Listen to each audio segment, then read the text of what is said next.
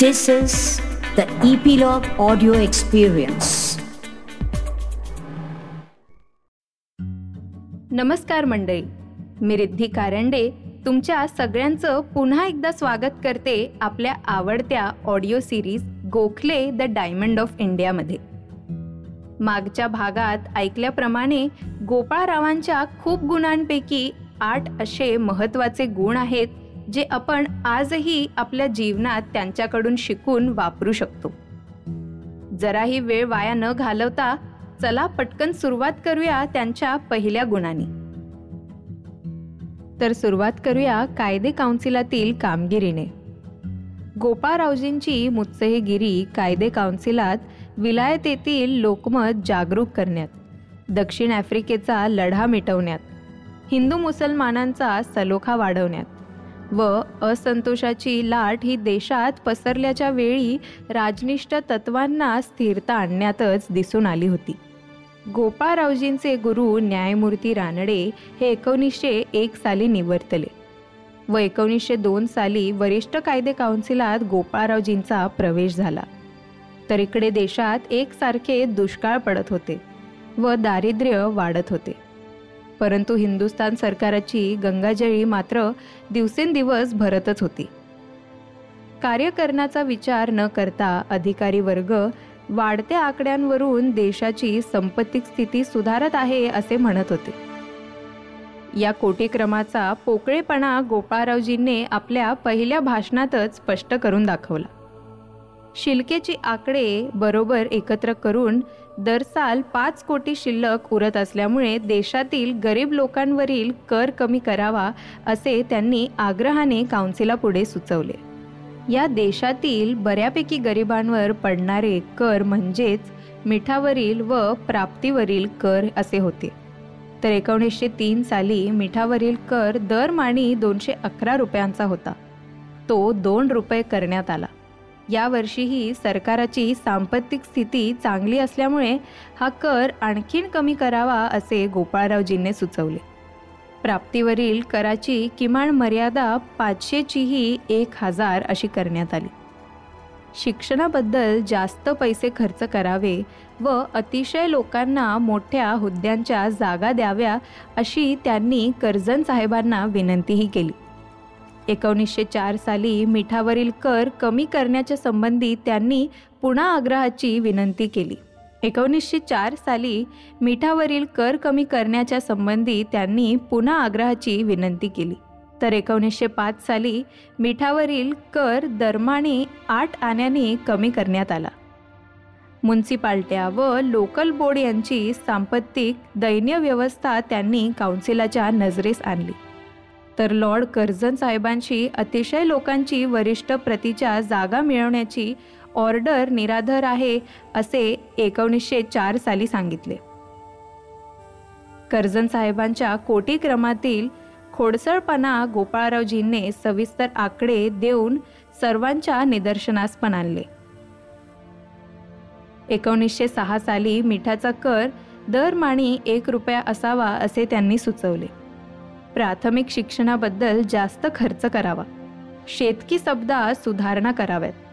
धंदे शिक्षणाबद्दल सोयी वाढवाव्यात व आरोग्य रक्षणाबद्दल जास्त मदत करावी असेही त्यांनी सुचवले.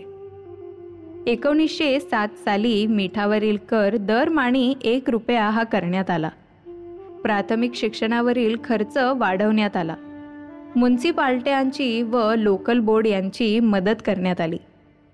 रेल्वेच्या धोरणासंबंधी व लष्करी खर्चाबद्दल त्यांनी निषेध व्यक्त केला. सुधारणेच्या योजनेसंबंधित मिंटो साहेबांची विनंतीही केली. आणि एकोणीसशे दहा साली नाताळातील मदतबंदीचा प्रकार बंद करण्याबद्दल त्यांनी ठराव आणला व तो मंजूरही झाला. प्राथमिक शिक्षण मोफत करण्याबद्दल ठराव आणला व त्यातील तत्वांबद्दल सहानुभूतीही मिळवली. डिस्ट्रिक्ट काउन्सिल स्थापन करण्याबद्दल अगदी नवीन योजना त्यांनी काउन्सिलापुढे मांडल्या. म्युन्सिपाल्ट्या व लोकल बोर्ड यांचे अधिकार वाढवून त्यांना संपत्तीदृष्ट्या मदत करण्याबद्दल त्यांनी सरकारास सुचवले.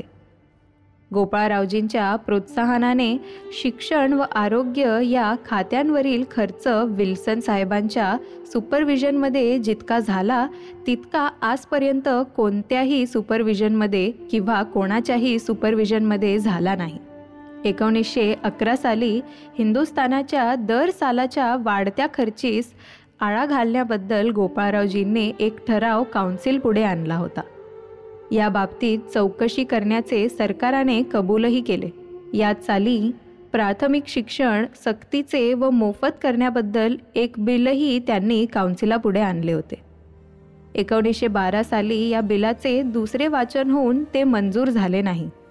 तरीही या बिलातील हेतू प्राथमिक शिक्षणाचा होईल तितका विस्तार करण्याचे अभिवाचन खुद लॉर्ड हार्डिज यांनी दिले. याप्रमाणे सुमारे बारा वर्षे आपल्या शुद्ध वाणीने व भारदस्त टीकेने राज्यकारभाराचा कल हा लोकछंद वृत्ती होईल असा प्रयत्न गोपाळरावजींनी सदाच केला.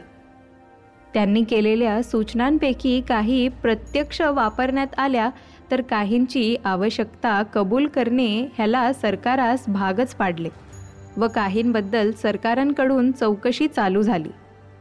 काउन्सिलातील कोणत्याही सभासदास आपल्या कामाचा इतका व्यापक व इतका फलद्रप आढावा लोकांपुढे मांडता येईल असे आम्हास मुळीच वाटले नाही. काउन्सिलात असताना अन्यायमूलक व जुलमाचे कायदे सरकार करीत असताना आपल्या निर्भीड टीकेने व तडजोडीच्या उपायांनी या कायदेचे स्वरूप सौम्य करण्याचे कामी गोपाळरावजींनी किती खटपट केली आहे हे काउन्सिलातील सभासदांना पूर्णपणे दिसून येत होतं. Seditious meetings bill press act या बाबतीत लोकांच्या वतीने गोपाळरावजींनी किती प्रयत्न केले याची किंमत त्या वेळेचे अधिकारी व बाबू कृष्णकुमार मित्र यांसारखे गृहस्थ यांना पूर्णपणे कळालेली होती. अशा रीतीने मुत्सई ह्या नात्याने आपल्यास प्राप्त झालेली ही थोर पदवी कोणत्याही व्यक्तिविषयक फायदा करून घेण्यात उपयोगी न आणता व्यक्तीचे संस्थानाचे व अखिल हिंदुस्थानातील प्रजेचे हित करण्याकरिताच त्यांनी तिचा उपयोग केला. लॉर्ड कर्जन साहेबांच्या दडपशाहीमुळे उत्पन्न झालेल्या असंतोषाने लॉर्ड मिंटो यांची कारकिर्दत फारच आस्थेची अशी होती. या आणीबाणीच्या प्रसंगी गोपाळरावजींनी किती उत्कृष्ट कामगिरी केली याबद्दल लॉर्ड मिंटो यांचे उद्गार हे फारच अविस्मरणीय होते. ते असे की I value immensely the words to which I have listened here and which have emanated on your behalf from the distinguished Indian statesman Mr Gokhale with whom I have had the honor to serve during the years I have been in India to whom I have listened in the Imperial Legislative Council and to whom I am deeply indebted for the counsel and advice which he has so readily given, and then whom no one was more capable of representing the interests of this country.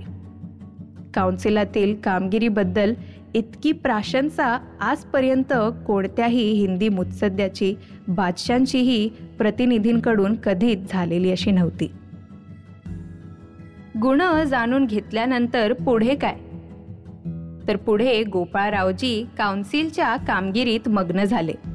व अगदी important अशा मुद्द्यांवर त्यांनी त्यांची power of his mind दाखवून उत्तम अशी कामगिरी बजावली. तीच कामगिरी आपण ऐकूयात पुढच्या एपिसोडमधनं पण त्यासाठी सबस्क्राईब करा Gokhale the diamond of India ह्या ऑडिओ सिरीजला सबस्क्राईब तुम्ही करू शकता ईपीलॉग मीडियाच्या ॲपवर किंवा इतर कोणत्याही ऑडिओ स्ट्रीमिंग प्लॅटफॉर्म्सवर